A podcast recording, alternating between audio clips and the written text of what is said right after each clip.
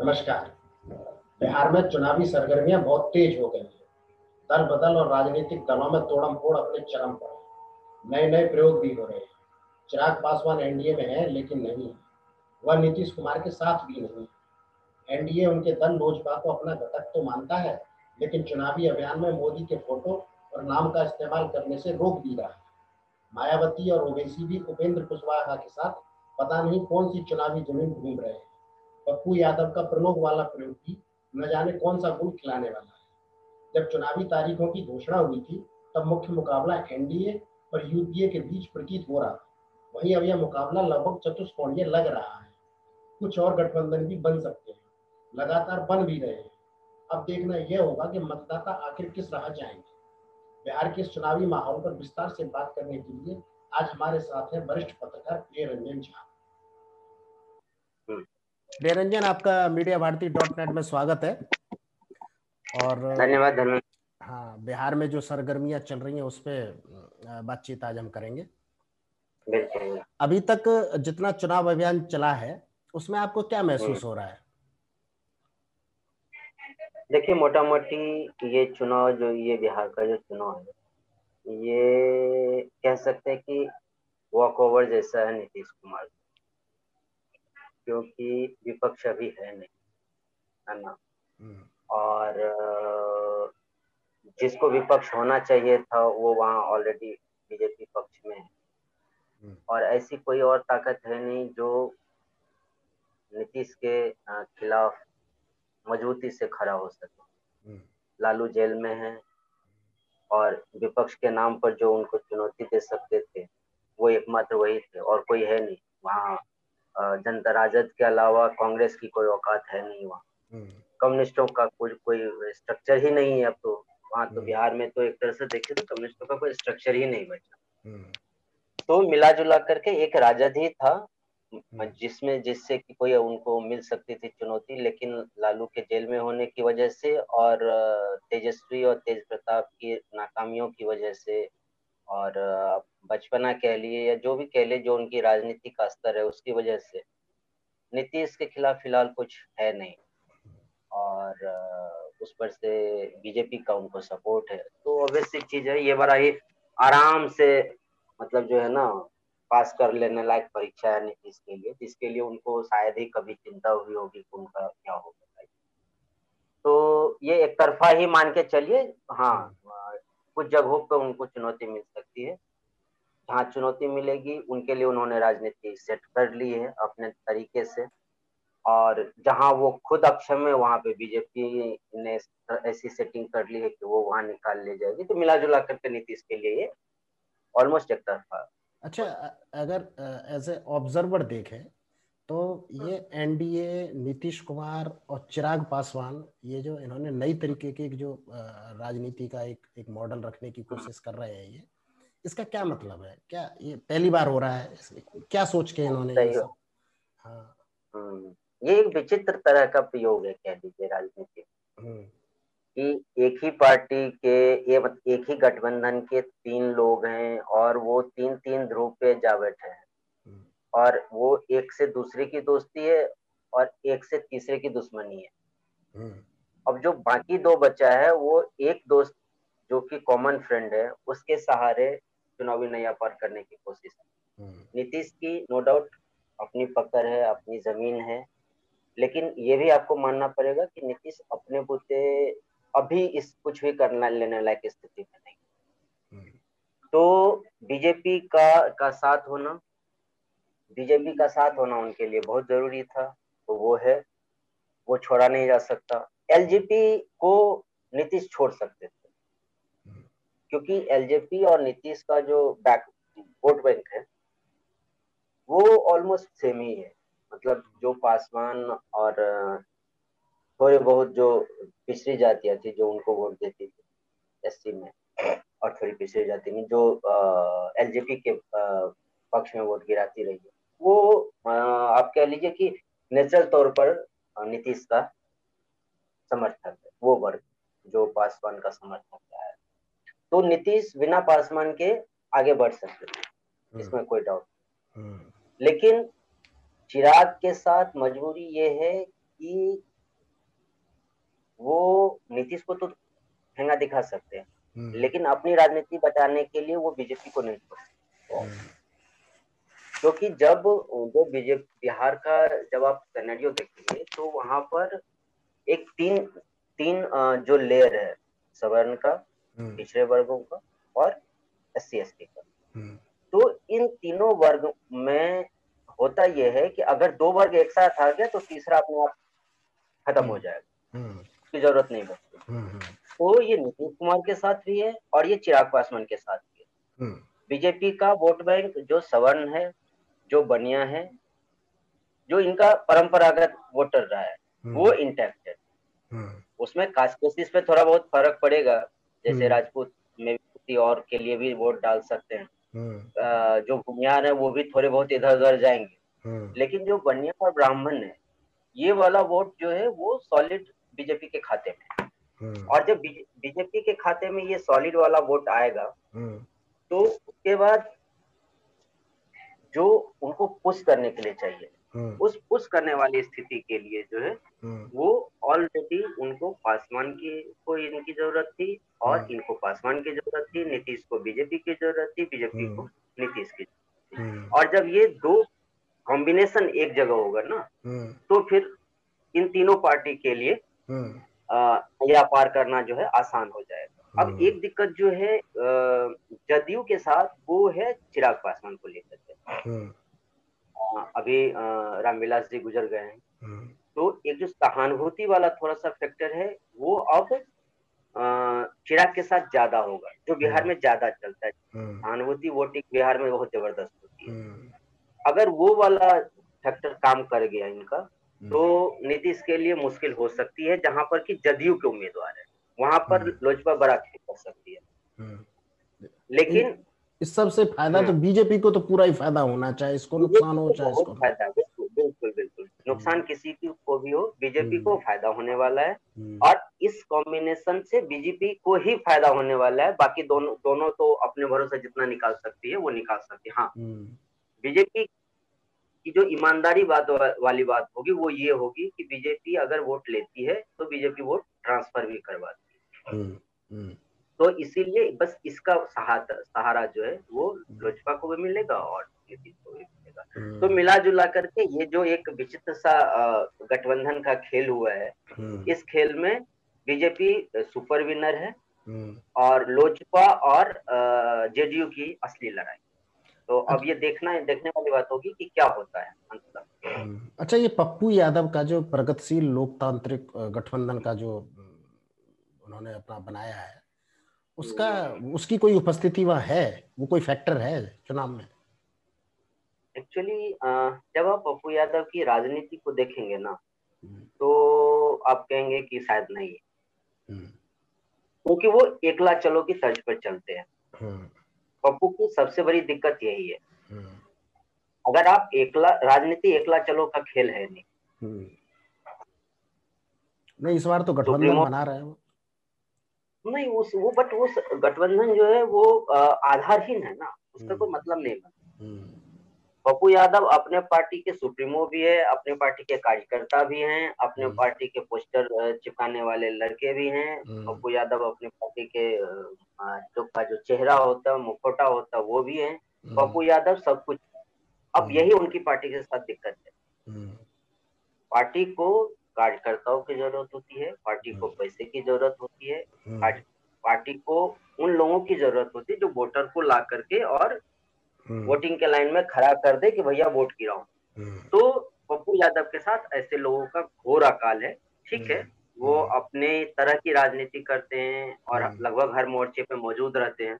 लेकिन उनको वोट में बदल पाना तब भी संभव होता है जब आपके पास मशीनरी होगी। पप्पू यादव के पास कार्यकर्ताओं का झुंड नहीं है। वोट लिमिटेड कार्यकर्ता है सहानुभूति रखने वाले पप्पू यादव के साथ बड़ी संख्या में लोग हैं। लेकिन मतलब वो तंत्र करता हाँ उनके मतलब पास तंत्र नहीं है। तंत्र नहीं है संगठन नहीं हाँ। है हाँ। संगठन अच्छा ऐसे ही तो अच्छा, ऐसे हाँ हम्म, तो ऐसे ही ऐसे ही अगर इसी से कंपैरिजन करें तो ममता वो माया मायावती का असादुद्दीन ओवैसी का और एक वो उपेंद्र कुशवाहा लोकल नेता है वहाँ के। इनका इनका मिला जुला गठबंधन क्या रोल ये जो तीन नाम आपने लिया ना इस तीन नाम में आप सबसे पहले मायावती को उससे बाहर कर दीजिए। अच्छा। क्योंकि मायावती का बसपा का वहाँ कोई अस्तित्व है नहीं। हम्म। वहाँ पे कोई अस्तित्व नहीं। वहाँ पे जो एससी की राजनीति है ना हम्म। वो टुकड़े टुकड़े में कटी हुई है। मतलब आप ढूँढने चलेंगे तो आपको पचासों टुकड़े मिलेंगे एससी की राजनीति के वहाँ। हम्म। उनका तथाकथित कार्डर वोट मानेंगे। हाँ हाँ हाँ। हम्म। वहाँ पर एससी में जो आने वाली जातियाँ हैं उनके इतने नेता हैं और इतने आ, इतने टुकड़ों में वो विभक्त है ना कि मायावती उसमें से किसी को रिप्रेजेंट नहीं करती। वैसे भी बिहार बसपा का कभी गढ़ नहीं रहा या गढ़ छोड़िए मतलब उपस्थिति लायक भी वहाँ पे उनका वोट नहीं रहा इसलिए मायावती की कोई बात ही नहीं है वहाँ पर। जो छोटा मोटा होगा वो बहुत हो गया कोई उससे ज़्यादा कुछ नहीं होने वाला। असदुद्दीन ओवैसी बहुत पहले वहाँ जा सकते थे लेकिन वो गए नहीं थे। जब वो निराश हो गए वो किसी और आ, जो सेक्युलर पार्टी है उसमें वो आ, नहीं मिल सकते उनके साथ नहीं चल सकते और उनको अकेला ही चलना है। तब वो गए बिहार। लेकिन बिहार में उनके साथ दिक्कत ये है कि उन्होंने बेस बनाया जो कथित तौर पर बांग्लादेशियों का गढ़ वाला इलाका है। हम्म। किशनगंज जिसे वहाँ पर ना सीमांचल बोलते हैं। हम्म, हम्म। बिहार में इस इलाके को सीमांचल बोला जाता है जो कटिहार और पश्चिम बंगाल से लगा हुआ इलाका है कटिहार और वो। तो असदुद्दीन ओवैसी वास्तव में एक उसी पर्टिकुलर एरिया को जो है वो टारगेट करके वहाँ पहुँचे थे। और जबकि कोई खुल के धर्म धर्म नहीं करता बिहार में वैसे में असुद्दीन ओवैसी का जाना उनके लिए बड़ा फ़ायदे का सौदा रहा था। और उनको काफ़ी अच्छा सपोर्ट भी मिला वहाँ पर जो बहुत ही कट्टर मतलब मुस्लिम थे। उन्होंने असुद्दीन ओवैसी को हाथों हाथ लिया था। लेकिन बिहार का जो आप स्ट्रक्चर देखेंगे ना जो सामाजिक स्ट्रक्चर है हम्म। उस सोशल स्ट्रक्चर में कट्टरपन का कोई स्थान है नहीं। हम्म। मतलब वहाँ पर मुसलमान भी हैं तो वो काका चाचा ताऊ ही होते हैं हम्म। हिंदुओं के। या हिंदुओं हिंदुओं के मुसलमान जो हैं मुसलमान हिंदू जो हैं वो काका चाचा ताऊ ताई ही होते हैं। वो वो डिवाइड नहीं है उनकी। कट्टरता नहीं है। अभी भी बिहार में मुसलमान में आपको कट्टरता नहीं मिलेगी। तो मतलब बिल्कुल हिंदू हाँ। तो मतलब ये गठबंधन भी हाँ। तो ये ये गठबंधन भी उतना कारगर नहीं होगा जितना ये भी कारगर हाँ, हाँ। ये भी वैसा है ये सुपरफिशियल है। अब वो हाँ। दो चार सीट पे वो अपना खड़ा करेंगे और वो जो वोट हाँ। काट सकते हैं उसका अंततः नुकसान राजद को ही होना है। वो वोट कटवा कहने पे वो चिढ़ जाते हैं असदुद्दीन ओवैसी लेकिन हकीकत यही है कि वो वोट कट पाए। अच्छा इधर से का नुकसान इधर से इधर शिवसेना भी कह रही है कि पचास सीटों पे खड़े होंगे। सेना का कोई अस्तित्व नहीं है बिहार में शिवसेना का कोई अस्तित्व नहीं सारे जमानत अब बच्चे कुशवाहा जो आप तीन नाम आपने बताया तो उसमें एक कुशवाहा बच गए हाँ। अब कुशवाहा की क्या स्थिति है ये तो आपको पता चल ही गया होगा। हम्म, हम्म, हम्म, उसको कोई पूछ ही नहीं रहा। और ना पूछने के बाद वो जिस जगह फंसे हैं वहाँ से उनको उनको पता है। एक्चुअली कुशवाहा का उनकी एकमात्र ताकत थी नीतीश का विरोध उनका ताकत। मतलब कुशवाहा कोयरी और कुर्मी ये दो समुदाय वो नीतीश कुमार से जुड़े हुए हैं हम्म। तो नीतीश चूँकि कुर्मी से बिलोंग करते हैं हम्म। तो कुशवाहा ने ये सोचा था कि कोयरी को कोयरी जो कम्युनिटी है उनको कुर्मी के खिलाफ भड़काया हम्म। जाए और वो एक अपना एक अलग से वोट बैंक तैयार करा जाए जातिगत आधार पर जिससे कि फ़ायदा तो कुशवाहा लेकिन दिक्कत ये रही कि कुशवाहा वोटरों ने पिछले दो तीन चुनाव में एकदम क्लियर कट वो कर दिया है हम्म। कि वो किसी कुशवाहा नेता के पीछे चलने वालों में से नहीं है। हम्म। वो वोट कट कट के बट रहा है वो बीजेपी को जा रहा है वो जेडीयू को जा रहा है इवन वो राजद को गया है। तो जब हम्म। आपका वोटर आपके साथ नहीं है तो फिर आपकी क्या औकात है? कोई औकात नहीं। तंत्र में तो उसी की औकात है ना जिसके पीछे वोटर है। हाँ, तो, तो कुशवाहा को एज ए वोटर कोई औकात नहीं है नेता। तो मतलब ये रहा कि एनडीए और यूपीए ही बचते हैं। बाकी दोनों गठबंधनों की स्थिति वोट कटवा जैसी ही है बिल्कुल वोट कटवा जैसी है हाँ। और हाँ कोई नहीं पूछने वाला है कोई चतुष्कोणीय कोई चतुष्कोणीय मुकाबला नहीं है आमने सामने की लड़ाई है है ना आमने सामने की लड़ाई होगी क्योंकि हाँ। एक चीज़ और भी देखिए वहाँ क्या है हम्म। कि जो जीत रहा होगा होता ये है हम्म। कि अगर आप वोट काट भी रहे हैं वोट डाल भी रहे हैं। तो दोनों ही स्थिति में होता ये है कि कौन जीत रहा है और किसे हरा रहा है। वोटिंग उसी की तरफ़ होती है अंततः। और यही परिणाम यही वजह रही है कि ना तो कुशवाहा को पूछा गया ना साहनी को पूछा गया ना किसी और तीसरे नेताओं को बिहार में पूछा गया। हम्म। और बीच प्रेस कॉन्फ्रेंस में जो है टाटा बाबा बोल करके निकाल दिया हम्म। चाहिए तो ये हकीकत है। हम्म। अच्छा तो अच्छा तो अब मान लीजिए इन दो गठबंधनों को भी अलग कर दिया जाए। अब ये लड़ाई हुई एनडीए और यूपीए की। तो यूपीए में तेजस्वी यादव और वो लालू के दोनों तीनों बेटे इसके बाद कांग्रेस है ना? तो अब ये कितना दम लगा पाएँगे कितना चुनौती दे पाएँगे एनडीए को? अब यहाँ देखिए हम पहले कांग्रेस पे आते हैं। हम्म। कांग्रेस की स्थिति वहाँ ये है कि वहाँ पे कोई उनका झंडा लेकर के निकलने वाला है हम्म।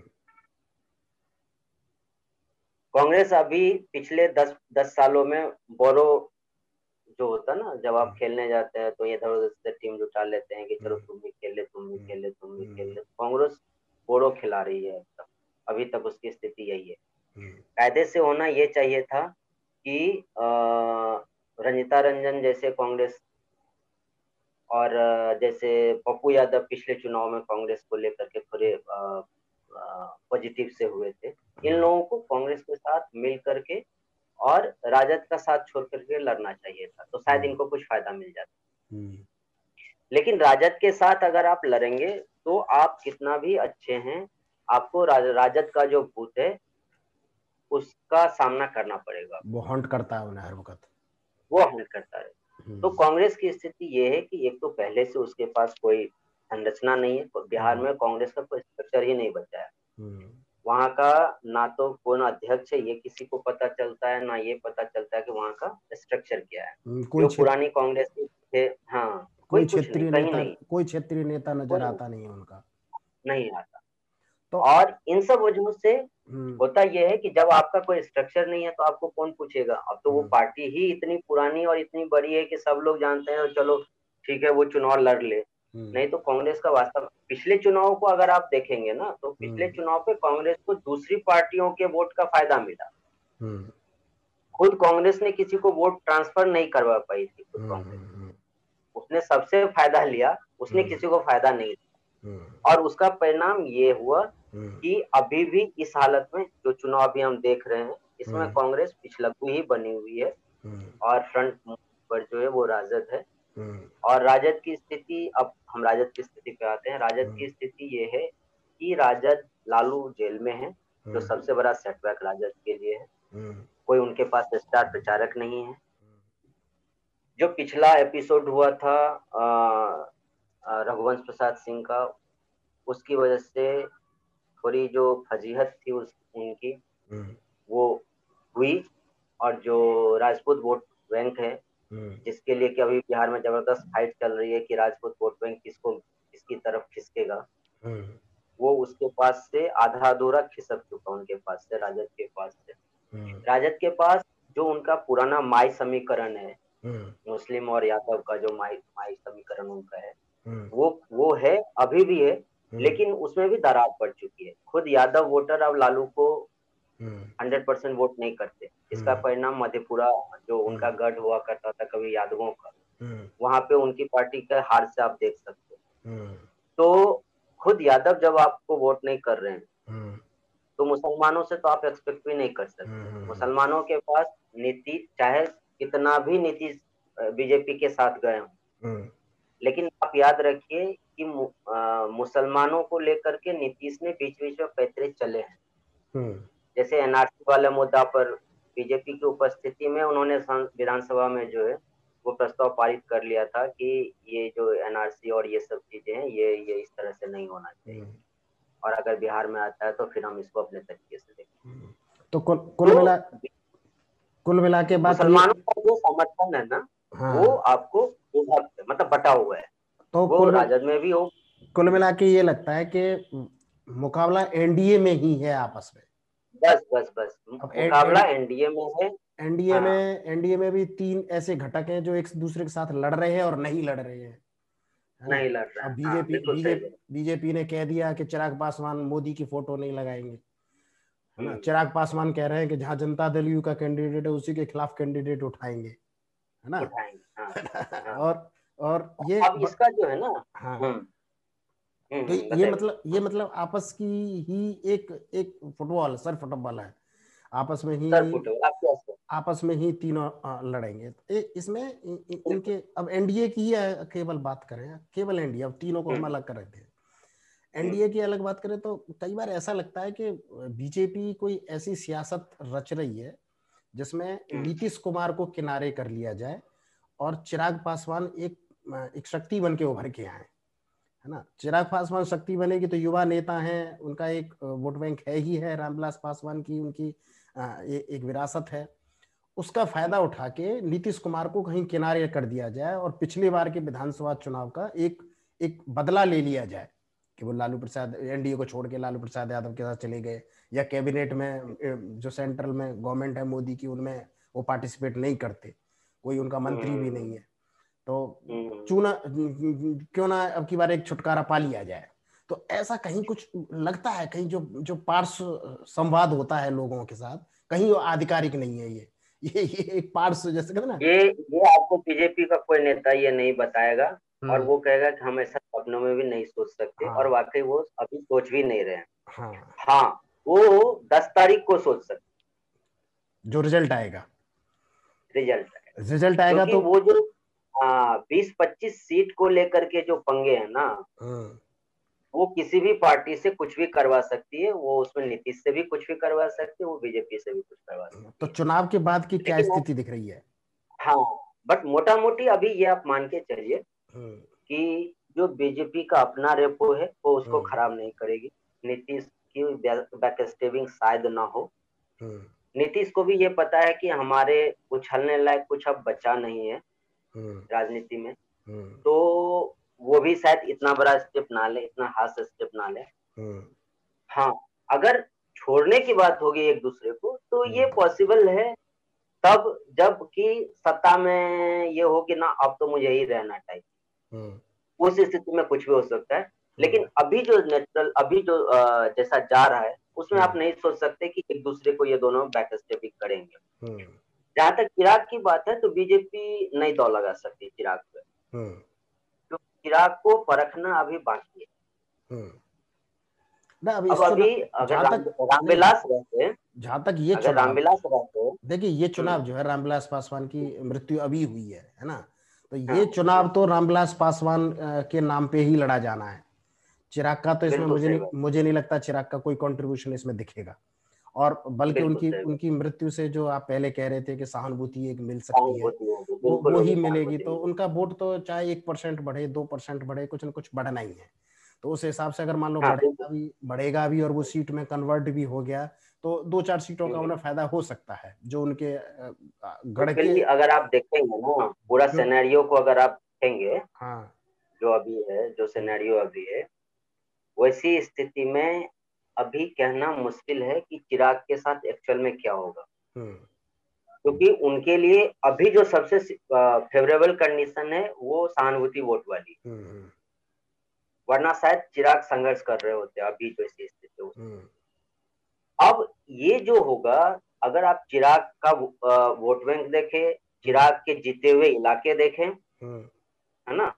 और बीजेपी को उनका समर्थन देखें क्योंकि कहा यह भी जा रहा है कि लोजपा के लिए सीटें आरएसएस सुन रही है। हम्म। ये सबसे बड़ा एलिगेशन है हम्म, अभी हम्म, और अंदर खाने ऐसी चर्चा है।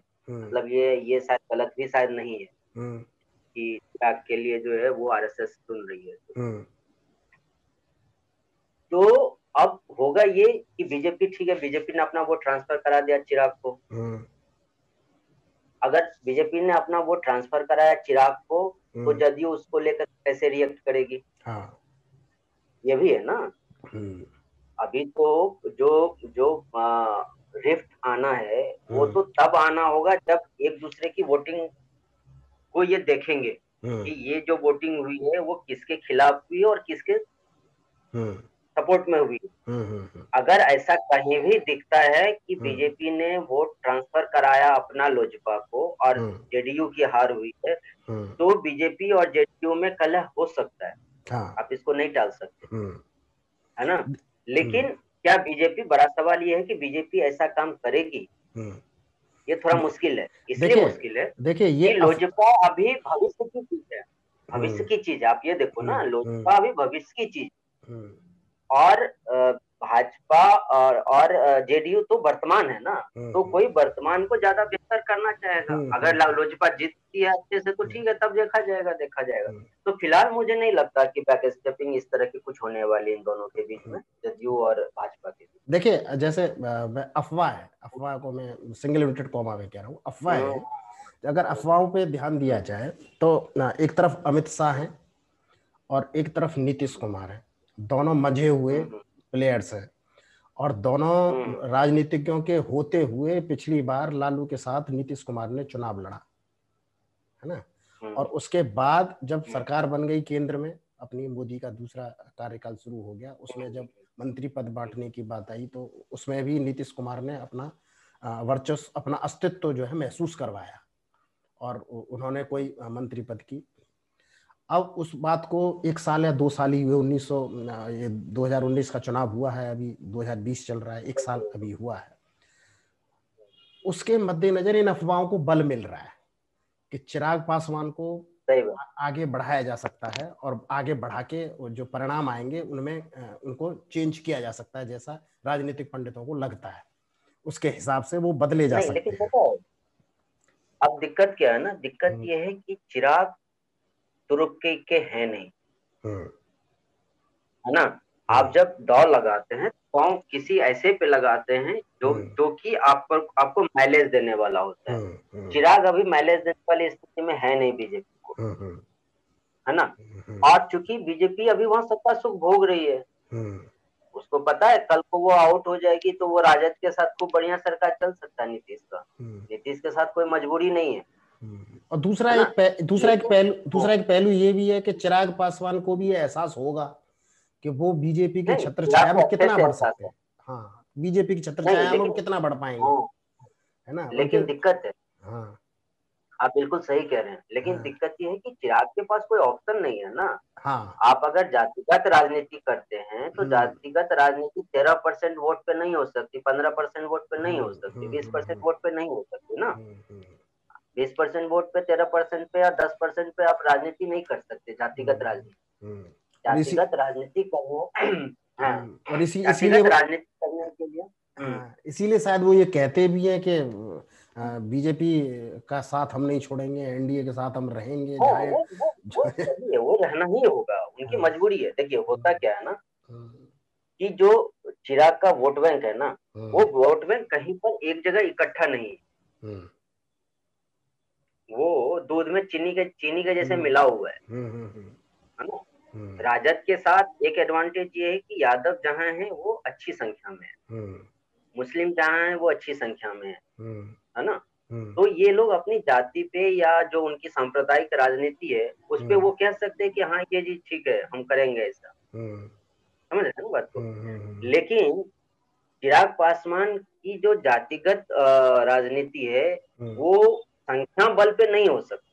हम्म। क्योंकि वो जो उनकी जो जाति उनकी जो जिस जाति को वो अपना परंपरागत वोट मानते हैं हम्म। वो मिक्सिंग है। हर हर हम्म। विधानसभा में आपको मान लीजिए दो परसेंट चार परसेंट कहीं पर पंद्रह परसेंट तक जा सकता है। लेकिन मैक्सिमम विधानसभा में उनकी जो राजनीति वो जो आ, उनकी जो संख्या है वो चार परसेंट छह परसेंट दस परसेंट के आसपास है। तो दस परसेंट से तो आप चुनाव नहीं कर सकते ना। ना कोई आप पे दौड़ लगा सकता। तो मजबूरी ये है आपको जब आप राजद की राजनीति जातिगत राजनीति देखते हैं हम्म। और जब आप चिराग पासवान की राजनीति जातिगत राजनीति देखते हैं तो वहाँ हम्म। ये ज़रूर देख कि दोनों की जो जातियाँ हैं उनकी संख्या क्या है हम्म। जो चिराग का जो की जो जातिगत राजनीति है उनमें जो जाति शामिल है उनकी संख्या बहुत सीमित है और उसमें बंटा था उनमें उनमें बंटवारा ज़्यादा है उसमें पिछड़े के नाम पे राजनीति होती है फिर दलित के नाम पे राजनीति फिर महादलित के नाम पे राजनीति होती है हम्म। तो वो जो खंड खंड में बटा हुआ है ना तो वो वोटर हम्म। आपको गुट कंसोलिडेट नहीं हो सकता हाँ। लेकिन यादव के साथ है कि अगर वो पंद्रह परसेंट है तो लालू या राजद या तेजस्वी ये कह सकते हैं कि हाँ भाई दस परसेंट हमारा है तीन परसेंट इधर उधर जा सकता है लेकिन चिराग अभी उस स्थिति में नहीं है जब वो ये दावा कर सके कि हाँ ये सारा वोट हमें तो कुल कुल मिला के बात ये है कि जो हम्म। मुकाबला होगा लेकिन मुकाबला हम्म। जो खुद होगा वो एनडीए के अंदर ही ज़्यादा बड़ा मुकाबला है। बिल्कुल ये बिल्कुल ही निरस राजनीति होती। ये हाँ, ये बिल्कुल ही निरस चुनाव होता। हाँ, अब ये राजद और लोज सॉरी लोजपा और जेडीयू की लड़ाई ने इसको हाँ, थोड़ा दिलचस्प आप ऐसा कहिए और दस तारीख के हम्म। बाद ये और इतना मज़ा अभी वोट से पहले नहीं आएगा जितना वोट के बाद आने वाला है। दस के बाद आएगा बिल्कुल बिल्कुल। क्योंकि अगर जेडीयू की संख्या जैसा कि देखिए अभी जो जो अभी ग्राउंड पे हैं हम्म। उनकी रिपोर्ट कुछ ऐसी है कि जेडीयू थोड़ा ज़्यादा नुकसान में है। हम्म। बीजेपी अपने को कायम रखते हुए आगे बढ़ सकती है। अब जो बाकी बचेगी पार्टियाँ हम्म। उससे अब किस तरह से ये लोग सौदा करते हैं इस पे सारा कुछ डिपेंड करेगा। हम्म। अगर राजद खूब बढ़िया से अपनी स्थिति मतलब पुराने चुनाव से दस परसेंट खराब कर ले तब भी हम्म। बचा लेना तो नीतीश सोच सकते हैं कि वो सुरक्षित है। लेकिन अगर आ, ऐसा नहीं होता तो नीतीश के लिए भी मुश्किल होगी चुनाव के मतलब रिज़ल्ट आने के बाद। और चिराग और इसकी तो बात ही छोड़ दीजिए हम्म। राजद की हम्म। तो मोटा मोटी ये ही है अभी वहाँ का स्ट्रक्चर तो प्रियरंजन आपने बिहार के जो चुनाव हैं उनमें शुरू से लेकर आखिर तक ये सारा हमारे दर्शकों को बताया और काफ़ी चित्र इससे स्पष्ट हो जाता है कि वर्तमान में ज़मीन पे स्थिति वहाँ क्या है आप हमारे साथ आए आपका बहुत बहुत धन्यवाद और आगे भी अभी हम चुनाव में जितनी भर भी विकास क्रम अभी आगे आएगा उसके बारे में हम आपसे चर्चा करते रहेंगे। और करते रहेंगे बिल्कुल हाँ। बहुत बहुत धन्यवाद आपका धन्यवाद